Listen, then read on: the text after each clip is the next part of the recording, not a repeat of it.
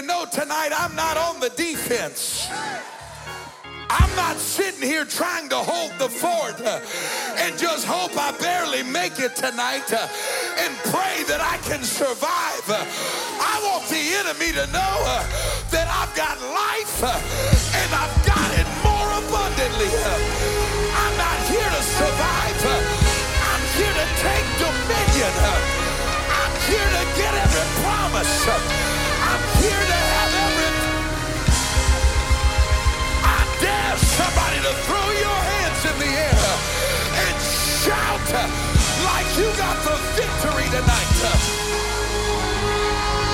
Shout with a voice of triumph in this place. Yeah!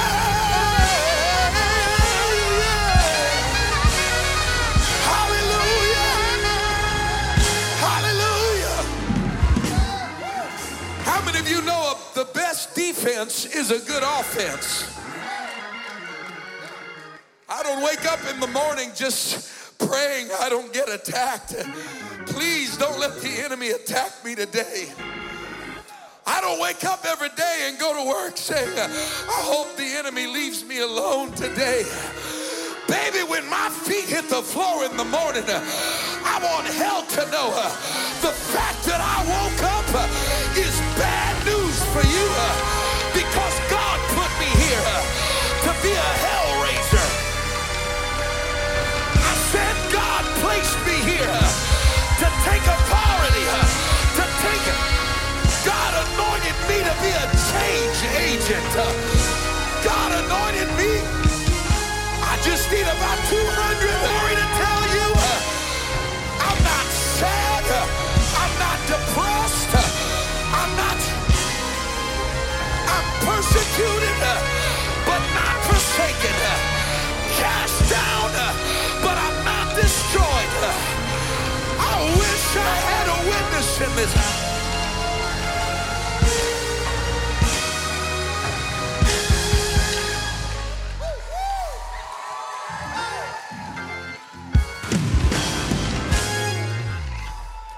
You've heard me tell the story before. Come here, Brother Cornelius. About the coach and the recruiter. And the recruiter came to the coach and he was real animated. And he said, This year we want the best players, don't we? Don't we? Don't we? Yeah, yeah, don't we? Don't we? We want the best players. And so when you go out and you look at all the players, you're gonna find three kind of people. You're gonna find players that get knocked down. And when they get knocked down, they're not getting back up. We don't want them kind of people on our team, do we? No, no, no. We don't want them on our team. We don't want them on our team. He said, then there's another kind of people, Sister Teresa. He said, when they get knocked down, they get right back up again. The coach got excited. He said, Yeah, those are the ones we want on the team, don't we?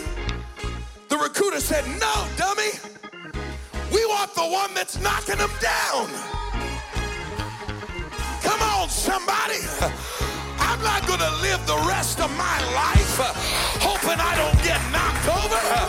Baby, I came to make a difference. I came for victory.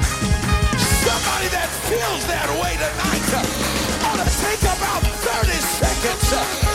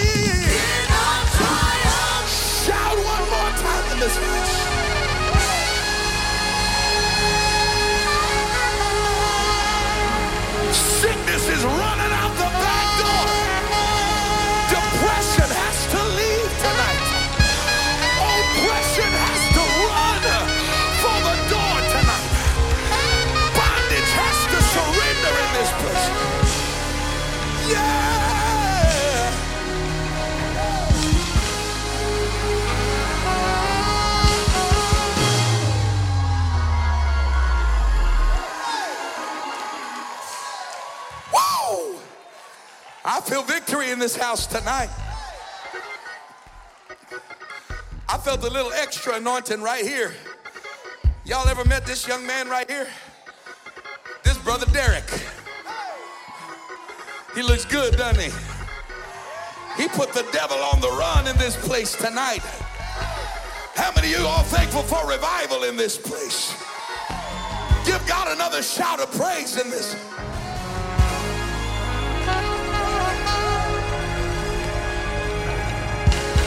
High five about eight people on the way to your seat. Tell them I got victory. Tell them I. I mm.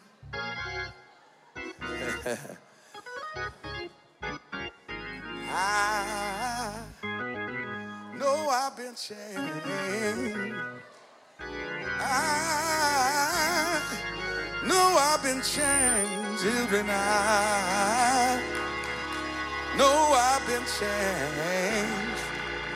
Angels in heaven sign my name. Anybody feel that way tonight? Come on. I know I've been changed. I children. I know I've been changed. The angels in heaven done sign my name. Come on, give them another hand clap of praise in this. Man, it feels good on a Tuesday night at the Rock. You can be seated for just a moment. I want to take a quick opportunity to say what an absolute honor it is to have all of our guests here in the house of the Lord tonight. Rock Church, would you help me one more time? Put your hands together and make some noise for all of our guests that are here in the house of the Lord.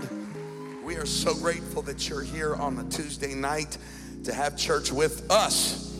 Amen. So good to see Brother Herrera here, all the way from Spokane, Washington. Amen. Cornerstone, would you help me give him a great big welcome to the house of the Lord tonight? How many of you thankful for what the Lord did in this house on Sunday? Amen. Sunday morning, when the Holy Ghost finished, five more people were baptized in Jesus' name, filled with the Holy Ghost. Miracles, signs, and wonders in the house of the Lord. And how many of you still holding on to the word from Sunday night and you're going to the other side in this place? Amen. Amen. I do have one brief announcement tonight concerning uh, the Rock Church's trip to Israel that was planned for later this year. We have decided that that trip will be postponed.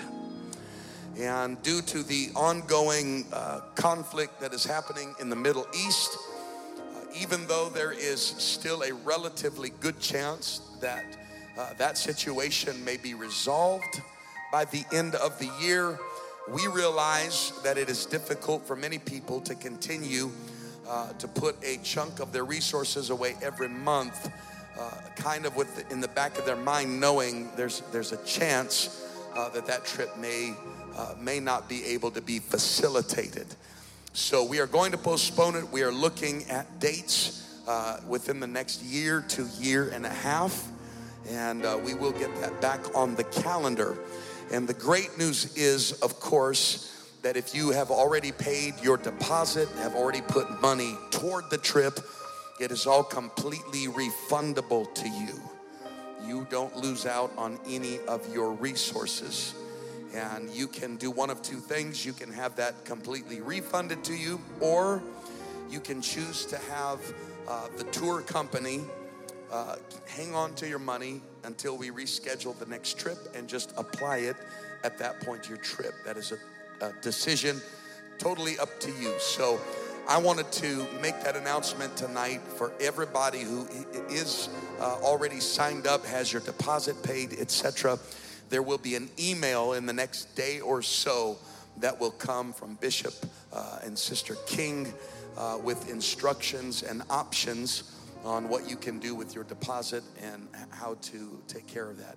So we know God's timing is perfect. Amen. Amen, somebody. And so we're looking forward. We're going to get that back on the calendar. In the meantime, tell your neighbor, in the meantime, we're having revival right here in the United States of America. And we're having revival across the nation and across the globe. Uh, our churches in Port au Prince, uh, Haiti, and across the country of Haiti are exploding in revival. How many of you realize that a few weeks ago, our, uh, our main campus in Port au Prince moved into a brand new facility uh, that, that seats uh, quite a few more than what we had before? They're already filling it up. God is doing amazing things. And I don't know about you, but I'm excited to be in the middle of it. Amen. Stand with me all over this house as we prepare ourselves for the word of the Lord tonight. We have been so, so blessed by the ministry of Pastor and First Lady Mendoza this weekend. And I want to say again to this church uh, how thankful I am to you for all of the kind uh, birthday wishes and, and the gestures and birthday cards and text messages and uh, the incredible gift that I received Sunday morning. And then what an incredible first class birthday party Sunday night. Amen. Uh, just, my mind is blown. And I know that doesn't take a lot with my mind, not as much as yours. Uh, but I'm thankful it was amazing. And uh, I'm so grateful uh, for friends like Pastor and First Lady Mendoza uh, who would take time out of their schedule to come and celebrate and be a blessing to this house. And we're, we're, we are anticipating great things in this place tonight. Amen. Did you come with expectancy in your spirit tonight? Come on, did you come like the woman with the issue of blood who, who talked to herself before she ever got there and said, If I can just touch the hem of it? Is there anybody that just said, If I could just get to the house of God tonight? If I can just get in the sanctuary and lift my hands, uh, I know something's going to happen. Uh, would you lift your hands one more time all over this house? Uh, and give God a great praise as Pastor Mendoza comes to deliver the word of the Lord to us tonight. Praise the Lord, everybody. Come on and give God a big hand praise. Clap your hands according to how good He's been to you. He hasn't done much, give Him a small hand praise. But if the Lord has done something mighty, the Bible said, clap your hands, all ye people, and shout unto the Lord with the voice of triumph. For the name of the Lord is worthy to be praised. Somebody shout, He's worthy. Hallelujah. What a joy it is, amen. One more time to be before you. Amen. How many love Bishop and First Lady? Amen. Why don't you give them one more time? A big hand praise, amen. We are continuing his birthday party, amen, and we're celebrating. That's the way to do it, amen. And sometimes you just gotta make it your day. My daughter at home, her name's her name's Jacqueline, and we call her Jackie, but she made up her own holiday. She has National Jack's Day. And people in the church go and give her money, they buy her gifts, they, and she made it her own holiday, you know. And sometimes you just got to make it up in your mind. You got to make it what kind of day you want to have. You can't wait for your neighbor and can't wait for things to go right. You got to make it. You got to make it your day. Is there anybody here that knows how to make it your day? And we are grateful, amen, to be before you. Amen. We had such a wonderful time. Amen. I believe that we are we are even more acquainted, amen, even family, even more so than ever before, amen. We are very familiar with y'all, and, and uh, we are dearly uh, uh, loving you, me and my wife, amen, and so grateful to be here with you all once again, amen. And I want to preach, amen, what the Lord has laid in my spirit. And I wrestled with the Lord, amen, and every time you wrestle with the Lord, He always wins. I say, He always wins. And it may be somewhat of more of an intimate message, something that God has laid in my spirit, amen. And it, it is something that I want to preach unto you. And it is a message, amen, that I know that that it is not something this church lacks, but if anything, it is something that the Lord is going to affirm even more so in this house. And I believe that God is going to do it. And I want to be ready for what God's going to do. How many want to be ready for what God's going to do? I remember, in case you don't know my testimony, at about 13 or so years old, I was raised up in church, apostolic church. My dad's a pastor. About that age or so, I went a hard left and left the things of God, was in the streets for five, six years, went wild and just like the prodigal son. When the Lord restored me and brought me back, I remember I came to the altar and I remember broken. My mind was broken, my heart was broken in a thousand pieces. And it took that brokenness for God to push me in the corner and say, When will you give me your life? And I remember when I was there, I remember all I could think of was, I don't know if I can serve you. I don't know if I can do it. It seems like it's too hard.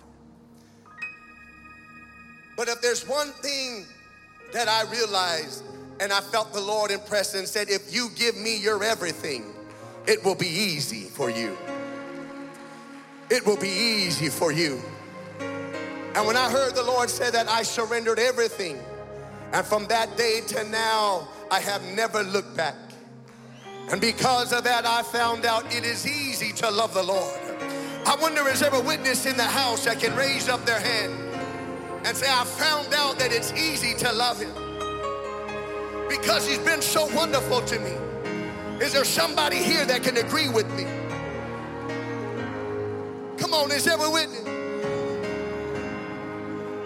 So easy to love you. So easy to love you.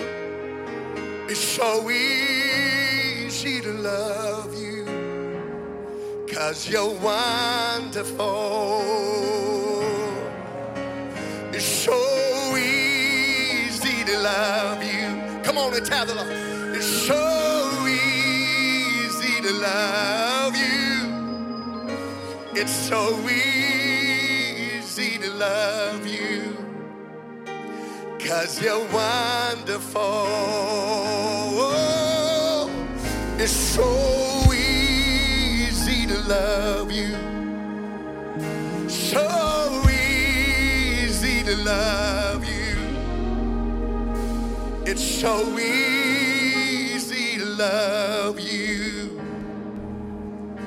because you're wonderful. Then it says like this wonderful, wonderful.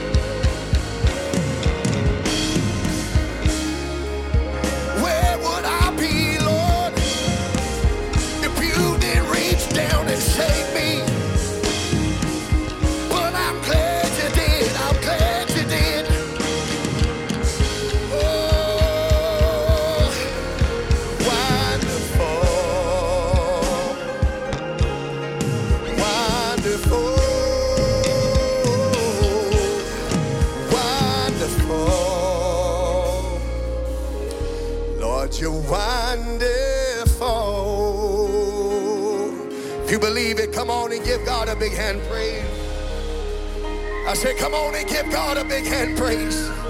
Worthy is the name of the Lord. Somebody shout hallelujah. I want to draw your attention to 2 Samuel chapter 23 and verse 8. For the sake of time, I just want to preach on that first part of that scripture. Preach with a heavy heart what the Lord has laid in my spirit. In 2 Samuel chapter 23 and verse 8, it said, And these be the name of the mighty men whom David had. These be the names of the mighty men whom David had. Now I want to preach with the help of the Lord on this subject for a moment David's mighty men. David's mighty men. Look at your neighbor and say, David's mighty men. I'm one of David's mighty men. Lord, bless your word. Come on, one more time. Clap your hands unto God. And show you know He's worthy of the highest praise. Hallelujah. God bless you. You may be seated. David's mighty men. It is here that the scripture that we talk and how we relate with David, the, the man that David was. It is notable that David was a great man. But what is not often talked about is that the ones that stood next to David, that there were those that stood next to David. The Bible said that these were David's mighty men. If you talk to most people, David is the highlight of many people in the character or, or the person they would pick. It's always David because David was a mighty man. But I want to preach for a moment upon the subject of this that David was mighty because he had mighty men next to him. He was mighty because there was powerful men next to him. And sometimes we don't recognize it or see it, but behind every great man is always great people. Behind every great man is always his wife. Behind every great man is always his children. It's not just one person, but there is a mighty army that stands next to the man of God and says, I am one of David's mighty men. Somebody say hallelujah. And the scripture tells us that David had 37 men that were known as David's mighty men. One was Adino, the Bible said, who killed 800 men. One was Eleazar, which the Bible said that when he had got done in battle, the sword was stuck to his hand and they had to pry it open. There was Abishai who killed 300 men with the spear. There was Benaiah who killed two top captains of Moab, killed a lion, killed another high ranking Egyptian with his own spear. These men were surrounding David because David was their leader. These men stood next to David, and the Bible calls them David's mighty men. David was one of the greatest leaders that we can look and see. And the expectation of leaders today has changed. It's a rapid rate, it has become a tougher role than it was arguably in the past. A leader today needs to be a master of many more skills beyond just running a team or running people. He has to have sustainability, diversity, social agendas, and local influences. Most of all, that he has a brighter light and a broader scope and has been put upon leadership. Leadership comes with a pressure like has never been recorded before.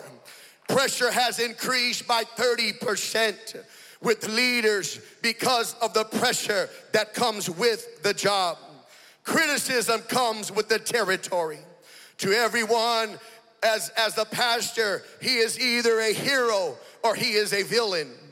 And to every step the leader makes, it is judged or it is criticized.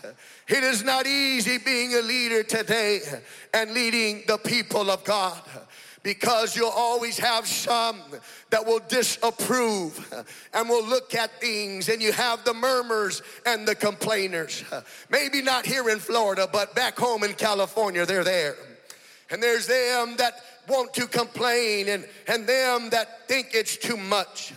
And 63% of pastors report stress and loneliness and isolation that comes. Everyone tells you their problems as a pastor, but who does a pastor tell his problems to? There's nobody there.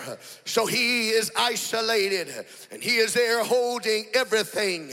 No doubt through that brokenness, he goes before God.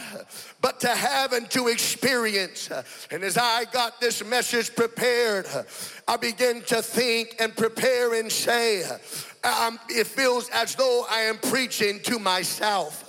And so I come with this mindset. If this word is not for anybody, maybe God sent me all the way to Florida to preach to myself. But I believe as though when you're a broken person, God is the mender of a broken heart. God is the mender of a troubled mind. At times when you seem as though you can't make it, the Lord is my strength and my comfort. The Lord is my strong tower. In him will I trust. Somebody shout hallelujah. And the leader being a pastor. One article said it is like a death by a thousand paper cuts. Because the truth is that everything falls upon the pastor. So, though he is not the maintenance man of the church, but if things are not done, it is the pastor who is looked at. If there is a plumbing issue, though, the pastor is not the plumber. When trouble goes on after a while, those problems, they look at the pastor of what is he doing. Back home, I don't know what happened, but it seemed like the devils got into our restrooms. And every Sunday we would have service and we have a recovery men's home and the director would come out and he would say, Pastor, the, the toilets are overflowing and we don't know what's happening. And little did we know that we assume it was children that were left unattended, that were just putting wads of brown paper towels and flushing them down. And after a while, it began to keep happening. So I began to feel like as though, man, this issue is becoming big. It's no longer the maintenance man's issue no more because they're not looking at him. You know who they're looking at? They're looking at me. What's pastor gonna do? And I had to spend thousands of dollars to have men come in and redirect the pipes because you feel that as though that is not your job in one sense, but in the other sense, it is. The pastor also becomes like the maintenance man. He becomes the plumber. He becomes electrician. He becomes the painter. He makes the visits for phone calls. He goes to the houses and visits. He counsels families. He counsels marriages.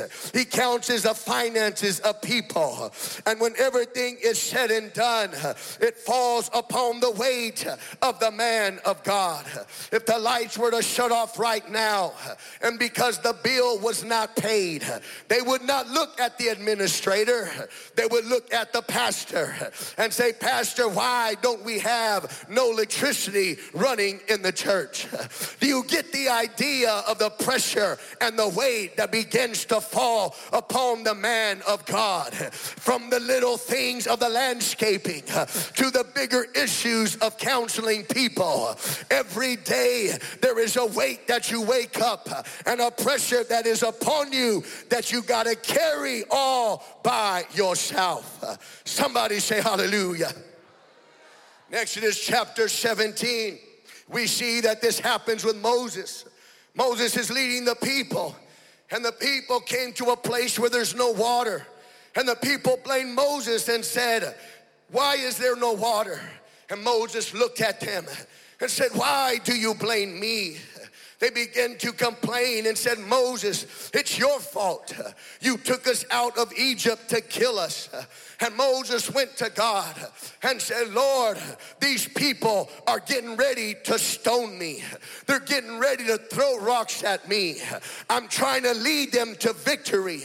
But all of a sudden, it's as though I'm the issue and I'm the problem. Do you see how a leader has to deal with these things? I was not always a pastor. I had an occupation. I was uh, working in the work field. And I remember when I went into pastorship, I would always get asked the question, Do you miss your job? And I would say, No, I, I really didn't miss my job. But what I did miss, I missed the time clock. Because the time clock was when after I was done with my 10 hour day, I would swipe that card kiss everybody goodbye and said, I'll see you tomorrow morning. Don't call me, leave me alone. I'll see you when I see you. That's the way it was. And if they asked me, Do you miss it? I said, The only thing I miss is that a pastor don't have a time clock. It don't end. In the morning, it's there. At night, it's there. You can come all the way to Florida, but my mind is back at home, wondering what's going on. It doesn't leave you. It's the pressure. It's what's going on. Lord, bless your people. Lord, keep your people. Lord, there's struggles, and the devil's after people. But the man of God stands there and tells all hell before you get them You've got to come through me. You can't just put your hands on them. That's why you want to thank God for your man of God. He's praying against the powers of hell. He's pleading the blood of Jesus so that you can come in, raise your hands, and bless the name of the Lord. It's not an easy price, but the man of God, he says, I'll pay the price so the people can be free. You ought to clap your hands and thank God for what you have in this house. Come on, somebody clap your hands and shout hallelujah. And if that is not it, it's not including his own family, that he has to make sure that they are well. And that's a whole new area because he's a family man just like I am. And if the family is not well, I'm not well. And the pastor suffers because somehow he's expected to handle everything. Everything falls upon his shoulder. And even it goes to the first lady who is the weaker of vessels. And these uh, special ladies uh, are not built like us men. I tell my wife uh, when, when people tell her problems, uh, I tell them, I tell them, love, you got to leave it at the altar. Because she comes home and tells me, and sometimes I want to stop people and say, leave my wife alone.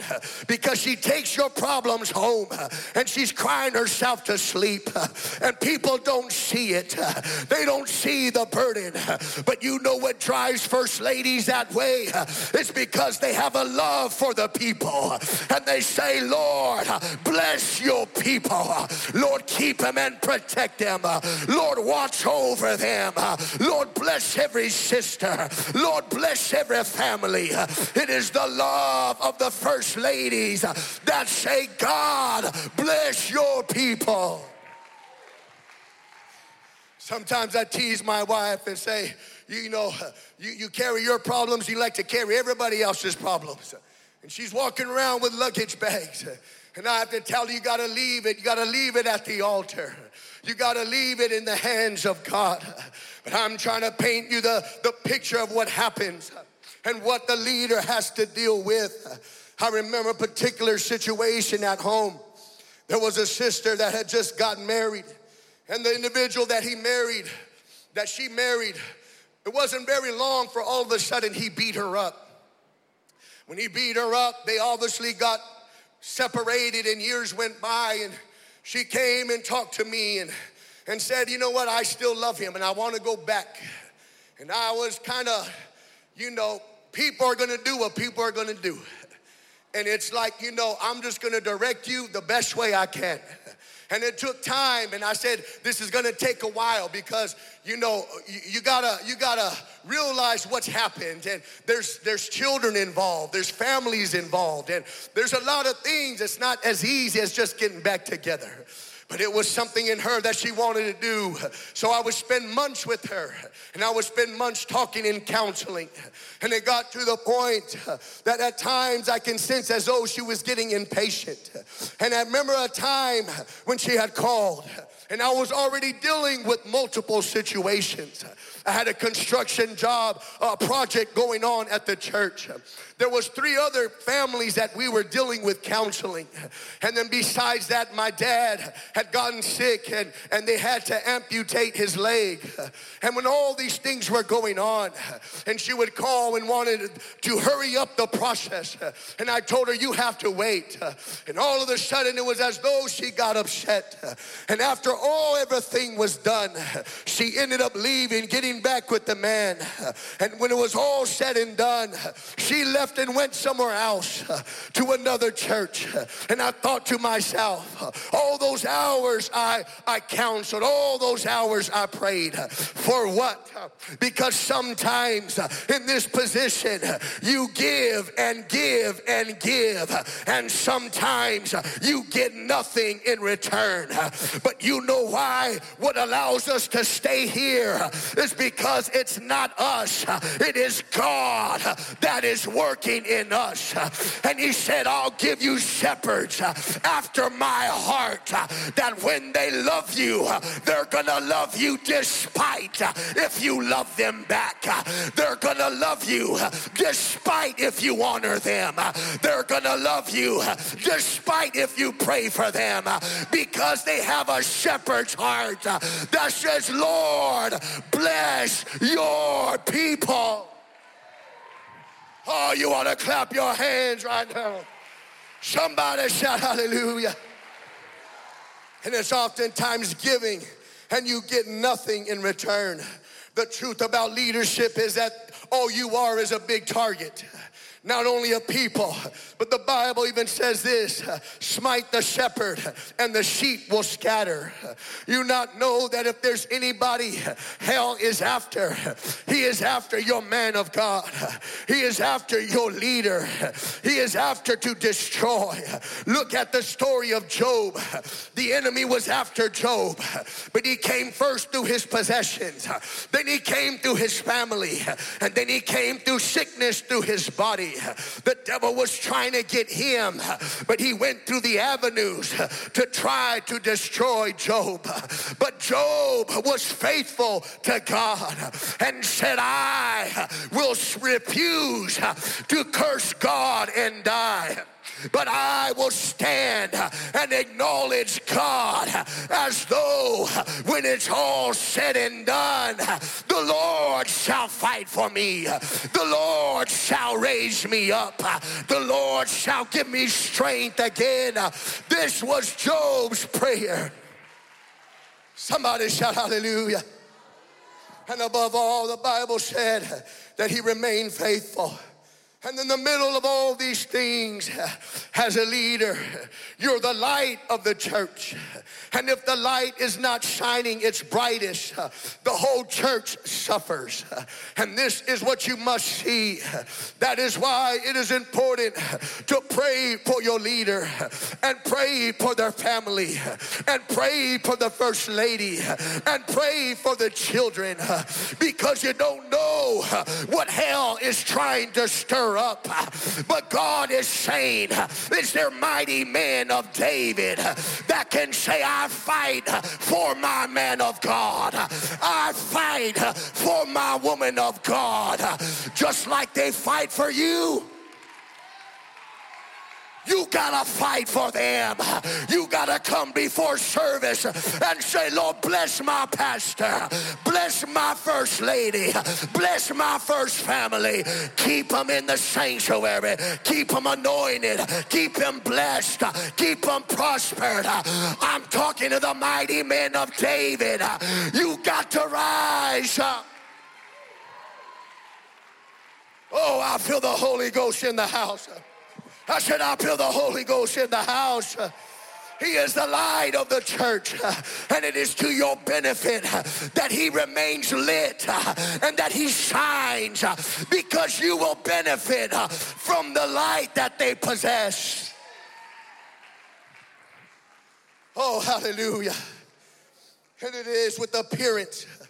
And sometimes we're moved by appearances. If you were to see a person and, and, and, and act upon what you see, for example, if you see an elderly person and they're walking and they're struggling to open up a door, it is your instinct because of what you see to go and help them. But what happens when you see someone that is physically strong. Physically, they look good and they look healthy and everything. But sometimes we don't perceive that even though outwardly they're strong, sometimes there's a weak person on the inside that is just saying, Is there anybody that can open the door for me? Is there anybody that can pray for me? Is there anybody that can lay hands on me? Is there anybody that can call and ask me? Hallelujah. And we don't see the inward part, but there are times that there is weakness and brokenness. I don't mind people at my church praying for me. If they peel lead and they, they lay hands on me, I don't mind it. I believe I need all the prayer I can get. I don't have a lot of pride. I don't care if it's a child. If they got faith like the Bible says, go ahead and put your hand on my shoulder and pray the prayer of faith. Because inside of me, I say, Lord, raise up mighty men of David that can stand and fight with me. Hallelujah. Somebody shout hallelujah. And in First Kings chapter 22, the Bible says this story. And it says that there was a certain man, and this certain man drew a bow and he shot it to the king of Israel. And the arrow landed between the king's armor and it pierced the king. And the king said, I am wounded. But the Bible said the battle increased. So the king propped himself up on his chariot and because he knew the people had to see him strong. And so he propped himself up on the chariot so that people could look and say the king's okay. But they didn't know that the arrow, the Bible said, was in his side. And as the king tried to portray that everything was okay, the Bible said he bled all the way down his body, down his chariot. And the Bible said the king died that day. What am I preaching? That sometimes your man of God, he is wounded, but he has to stand up anyways and say and preach Acts 2.38. He's wounded, but he has to stand up and preach that God is a healer. He has to preach that God is a way maker. You don't see, sometimes we're bleeding, but we got to stand in the power of God and portray and say, God is still able. God can make a way. God can heal your body.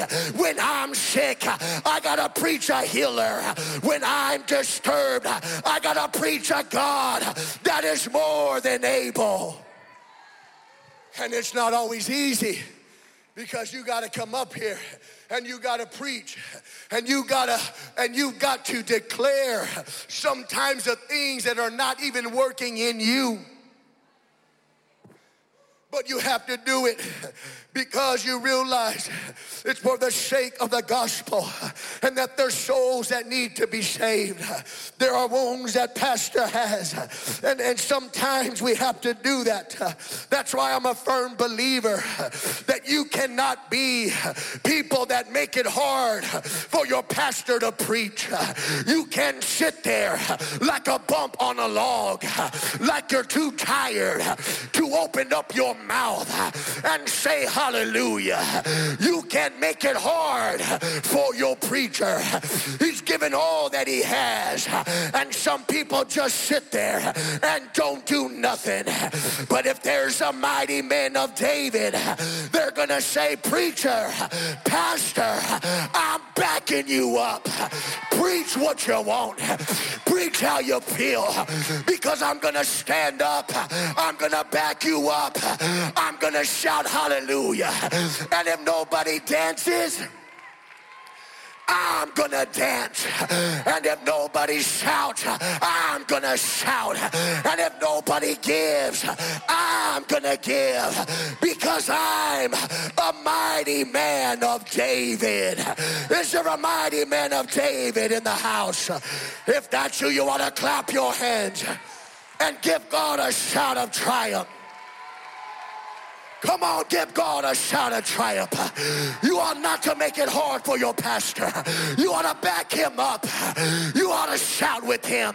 You ought to dance with him. You ought to run with him. You got to back up your man of God. Oh, somebody say hallelujah. Hallelujah. And times, especially in the day we live in, we live in a oversensitive world. And I preach and I believe that the spirit that is out in the world, the spirit of sensitivity, you can't say nothing to anybody nowadays.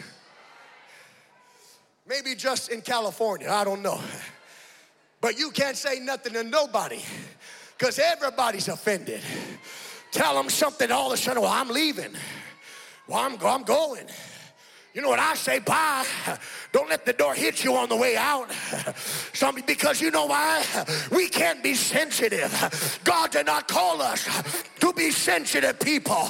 He called us he called us to be violent people.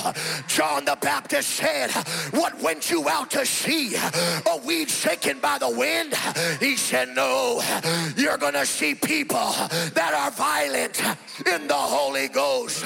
You need to have an attitude that says, Pastor, preach how you want.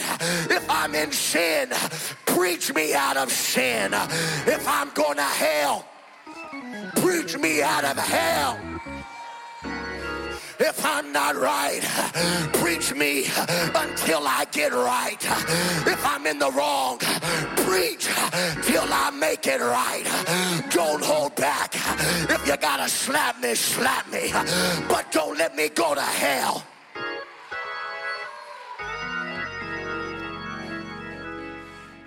Tell me just like it is. But people want sugarcoating. They want to change your pamper. We need people that can say, Tell me exactly like it is.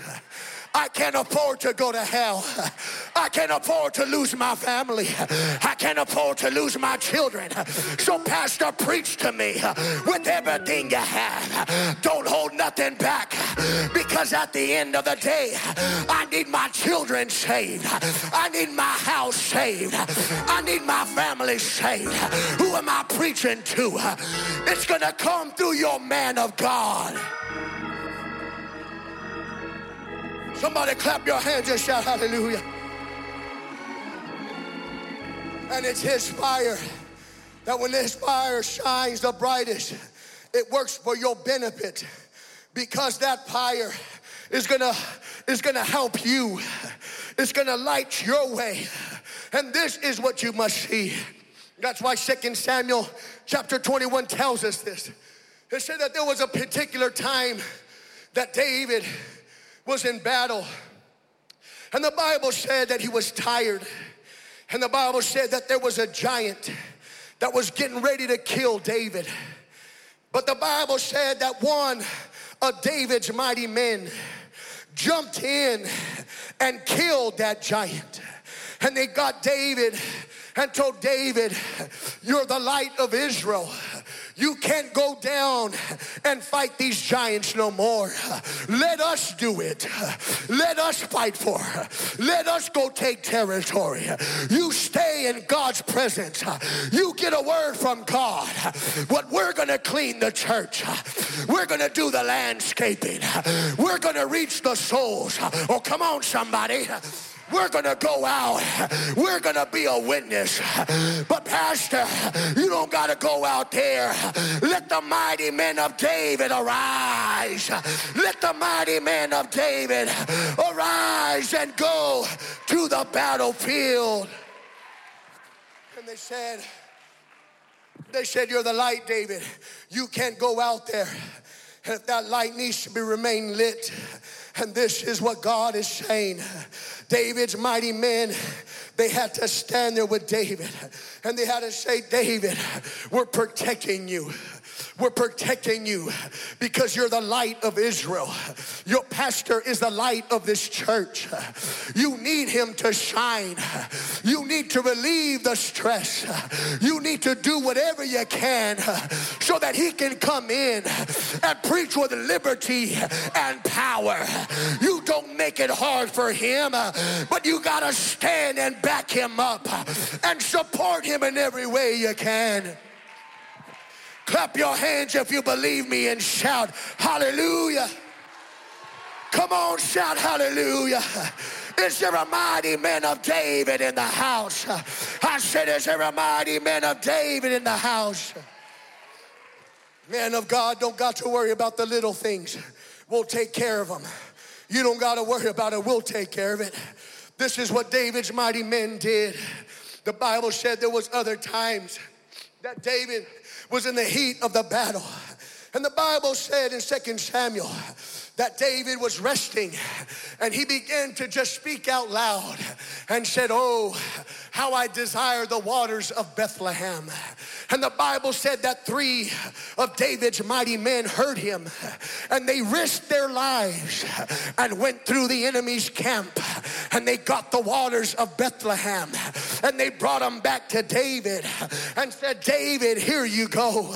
Do you see how much they loved David? They loved him so much they would risk everything just for their man of God. And I wonder that I believe that spirit is here right now. That there are people that can say, I'll risk everything I have if I gotta give more. I'm gonna give more. Whatever I've got to do, whatever I've got to give up, whatever I've got to risk, I'm gonna do it so the man of God can have his thirst quenched. Somebody shout hallelujah. And they risked their lives so that the man of God would be satisfied and that he would be strengthened. There is nothing more powerful than to have men and people that can say, Pastor, I'm here to help your vision come to pass. There's nothing greater than that. When people can stand next to their man of God and say, What is your vision? Because whatever your vision is, I'm going to help do it because I'm one of the mighty men of the Rock Church in Florida. I am one of the mighty men. Who am I preaching to right now? There is nothing like it when you have people that will support the vision. In our local church, the Lord has blessed us, and there are people that are opening up businesses. And I had two young men that came in my office, and they sat there across from my desk. And the Lord has blessed them. They had made, I believe, last year $2 million, and they just started. And they came in and they said, Pastor, we're here to help support your vision. They said, What we have need of, let us know, and we're gonna make it work. And they they they they they didn't stop there. They wrote checks and turned it into the church because they believe, they believe in the vision of the pastor, that the pastor is out to win the city. He's out to tear He's out to tear the kingdom of hell apart. But he needs mighty men that can say, I'm with you. Let's go do it. Let's go kick the devil in his mouth. Let's go win the city. This is what the man of God needs. Somebody shout hallelujah. They didn't know that it was a thirst to my soul. It was as though they went and got water and gave it to me. Because many times in prayer, you don't know how it's gonna work. You don't know how God's gonna supply the need.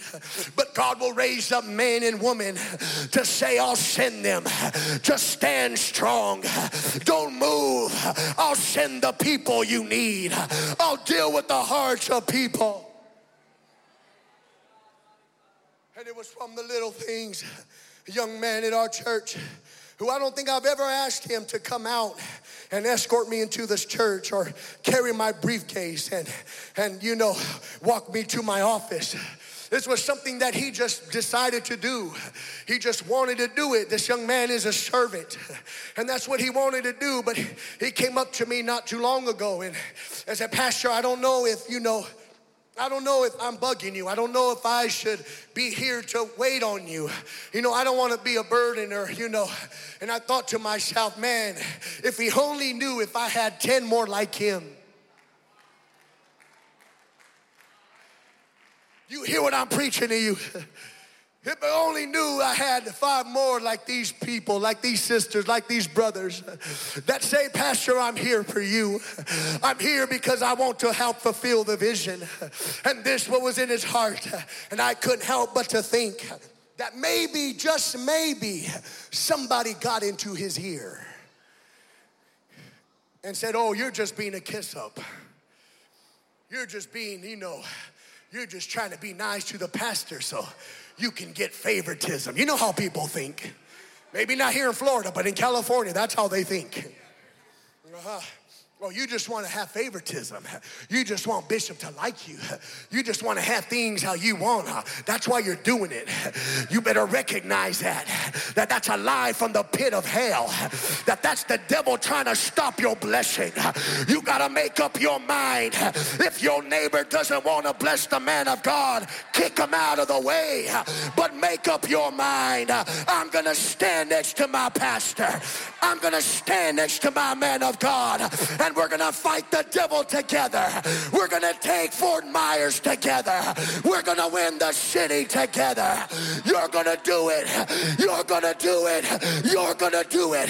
Is there a witness in God's house that can open up your mouth and give God a shout of triumph?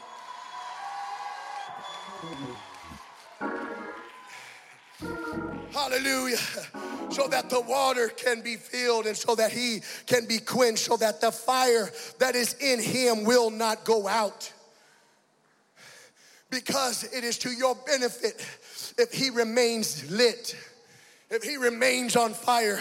You, you result from that blessing. That's what I want you to try to see that it benefits you to pray for your pastor. It benefits you to give to your pastor. It benefits your family to back up the pastor. I know sometimes people come in and all they want to hear is deep things. Oh, pastor, preach to me something I never heard before. Tell me something that just illuminates and gives me great revelation. Sometimes I just feel like saying, you know what? Why don't you just do the basics? Like come to church on Tuesday when you're supposed to pay your tithes and offerings like you're supposed to.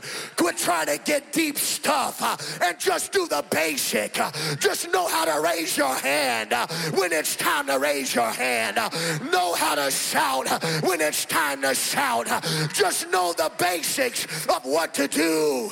This is what we need right now. Somebody clap your hands and shout hallelujah. Back home when my dad started the church. He was there, and as he started the church, this was 47 years ago. He came to a point in his ministry, there was only my mom and dad, my older brother Israel, and my uncle Steve and my aunt Priscilla, who was their assistants. He was an assistant pastor. And my dad said one time it was everybody gone, they were in a house. And my dad said, you know what? Maybe this is it. Let's just let's just quit because it don't seem like it's working. But my uncle Steve, which is one of the most mighty men I've known, He's a man that, that stuck with my dad for 47 years. He's still there right now. He's the only one I know that ever stuck with a pastor for that long. And he said, No, Pastor, let's let's stick it through. Let's don't quit. We're gonna stay. Others might have left, but he said, We'll stay. We'll keep on going, but don't stop. Keep on going. He was a mighty man of David that gave my dad water to drink so that he can fight again. And that's what I'm trying to preach to you. That you got to stand next to him and say, Pastor, Bishop, we're going to do it. Don't get tired. Keep on pressing through. Keep on preaching your message. We got souls to save. We got devils to destroy. But you got to stand next to your man of God.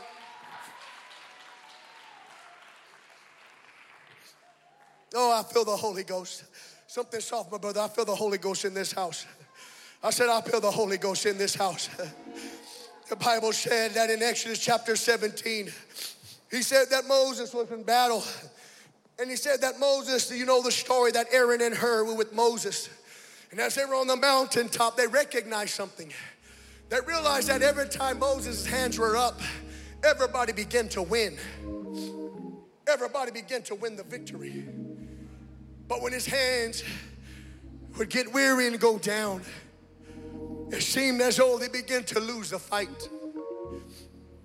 Moses and Hur said, We've got to do something. These are like the mighty men. And he said, Let's get a stone. And they rolled a stone and they sat Moses on there. And Aaron got on one side and Hur on the other. And the Bible said they raised up their hands.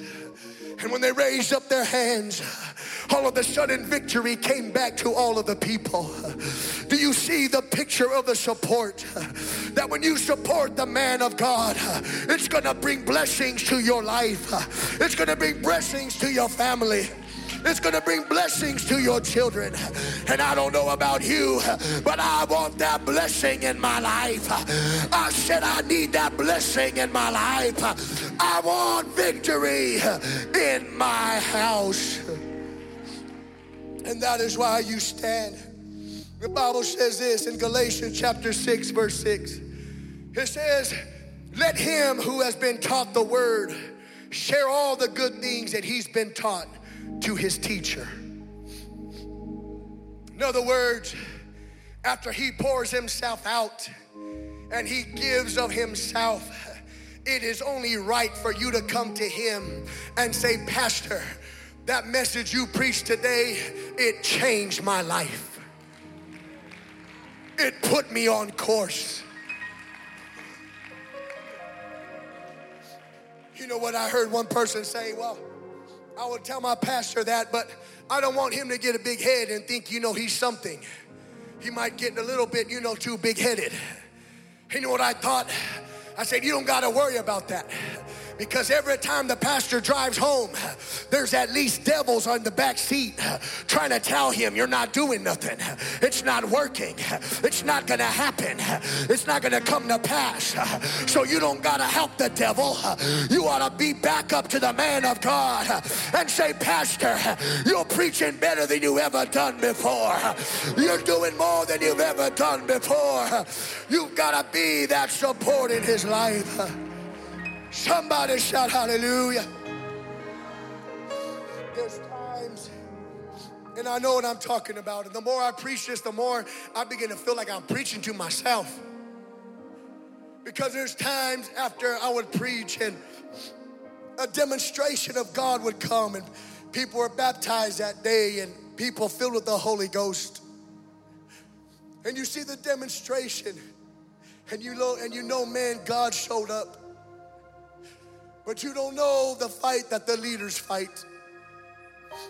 And even though they see this, they go home and after they poured everything out, who pours back into them?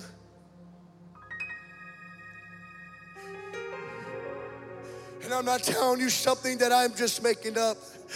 I preach with my whole heart everything I have. And there are times I go home and I wonder, did I even make a difference? After I've given all that I have, did anybody change? It is that burden, that is a weight that comes with that position and with that authority. And that is why it's critical that every moment and every opportunity you get, you pat your passion first lady on their back and you say, I love you. You're doing an awesome job. My life has never been the same since I ran into you. My whole house is better. Everything is better. My life is better. The Bible said it is your responsibility to tell the man of God after he preaches to you, you've got to pour back into him. You've got to pour back into him. Let that, that one that receives a teaching, let him speak back to the teacher. Let it be done. And today I believe that what I'm preaching is not something that this church lacks. And I believe that's probably what I struggle, but I have no doubt that this is the word of God for today. That this is what God wants to say because if God is going to do something even greater, He's going to do it through your man of God. See, you'll never go higher than Him. You'll never go higher than him. You can probably sing better, you can preach better, you can be a better soul winner, whatever. But let me tell you, you'll never be higher than him. He is your authority. He is your authority. You'll never be higher than him. I wonder if they can do me this favor. I wonder if Bishop and First Lady Barbara and their, their children, Isaac, Judah, Tiana, the grandbaby, could come and stand right here.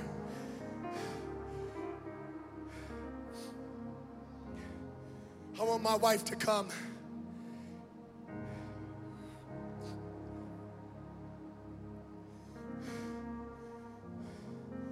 And maybe it's because of the friendship and because of the brotherhood and you know our family loves them and that's connection but i i struggled and i and, and i wrestled all night because if there was one thing I wanted to leave, and that is that this man of God would remain lit, that that fire would not go out. And if you love him, you have to love his children. You have to love his grandchildren. It's a package deal. He doesn't come by himself. He comes with his wife and children.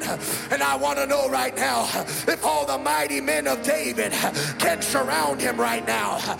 Give me some singers. We're going to offer up a worship unto God. Just a praise unto God. As we begin, let the ministers and, and those that those that feel that burden, come and put your hands upon them and say, Lord, bless my pastor. I don't know the burden. I don't know what he's going through, God. But send the blessing upon him, God. Send the blessing upon him, oh God. Bless him, Lord. Bless their sons, God. Bless Judah, Lord. Bless Isaac, Lord, God. Bless Tiana, God. Bless their family, Lord. In the name of Jesus. Everybody, church, pray. Pray. He's the light of the church. He's the light of the house. And the house has to be lit up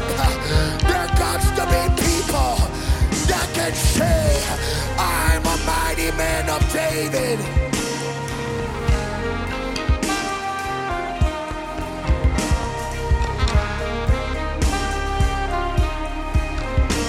Come on, remember the times he's prayed for you. It's your turn. It's your turn. You pray for him. Remember the time he counseled you It's your turn. You pray for him. You lift him up. You lift him up. You lift him up. Lord, I declare the blessing upon them. I declare a blessing and a hedge about them. Let there be peace and unity and love. Let every weapon that is formed, it will not prosper. It will not work. Is on your side. The Lord is on your side. The Lord is on your side.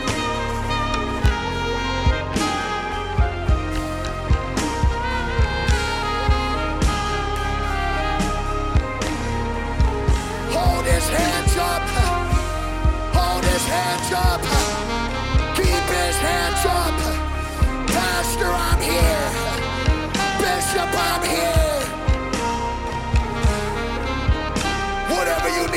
Me know. I'm gonna help do it. I'm gonna give all that I have. I'm gonna support the vision. I'm gonna pray. I'm gonna give. I'm gonna give all that I have.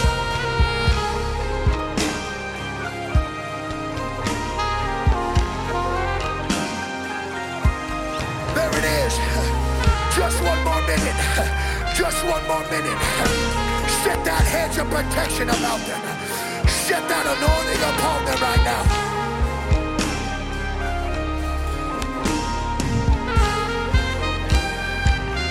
Oh, I see it. I see it. The Rock Church is elevating higher because God's taking the man of God higher. Spirit of God, move in this house upon your people.